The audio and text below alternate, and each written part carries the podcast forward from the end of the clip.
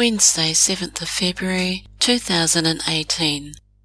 Misread and misunderstood. Damned if I do and damned if I don't, she said. He fired off a mouthful, and his choice of words became more derogatory, but she did not know what had caused the argument. He had totally misunderstood the situation and misread her.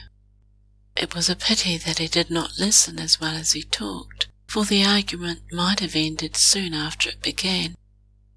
It is also a bit sad because it was all a misunderstanding, his misunderstanding. How do you fix a situation where someone cannot see that they caused something that never existed? It would be good if we could get through life without ever being misunderstood or misread, but we're all different, and no one, no matter how close they might feel they are to someone, knows what the other is thinking, nor do we think alike.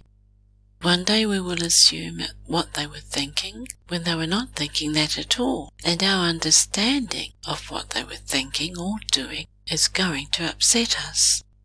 That, my friend, is misunderstanding in a very small nutshell. Sometimes I think we say a lot of words, but no one knows what we're saying because we say too much and use too many words. If we're feeling emotional, it can cloud the situation even more, and we can misread or misinterpret what someone says.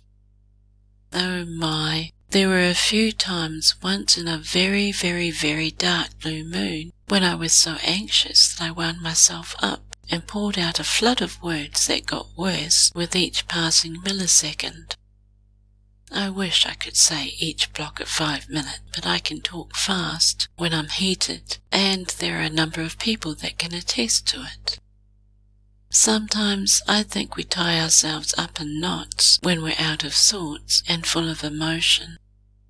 I don't care how cool and collected or sophisticated people are, no one is like that all of the time, and something sometime is going to upset them to the point that they will blow off steam with a lot of words and emotion.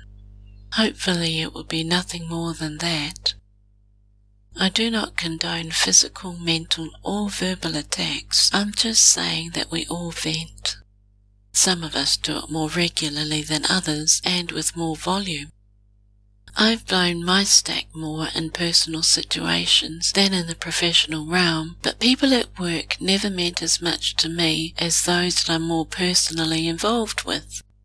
One hopes that misunderstandings become less frequent as time passes, and that I recognize when I've made an assumption of what someone was thinking, so that any misunderstanding can be cleared up before it goes too far.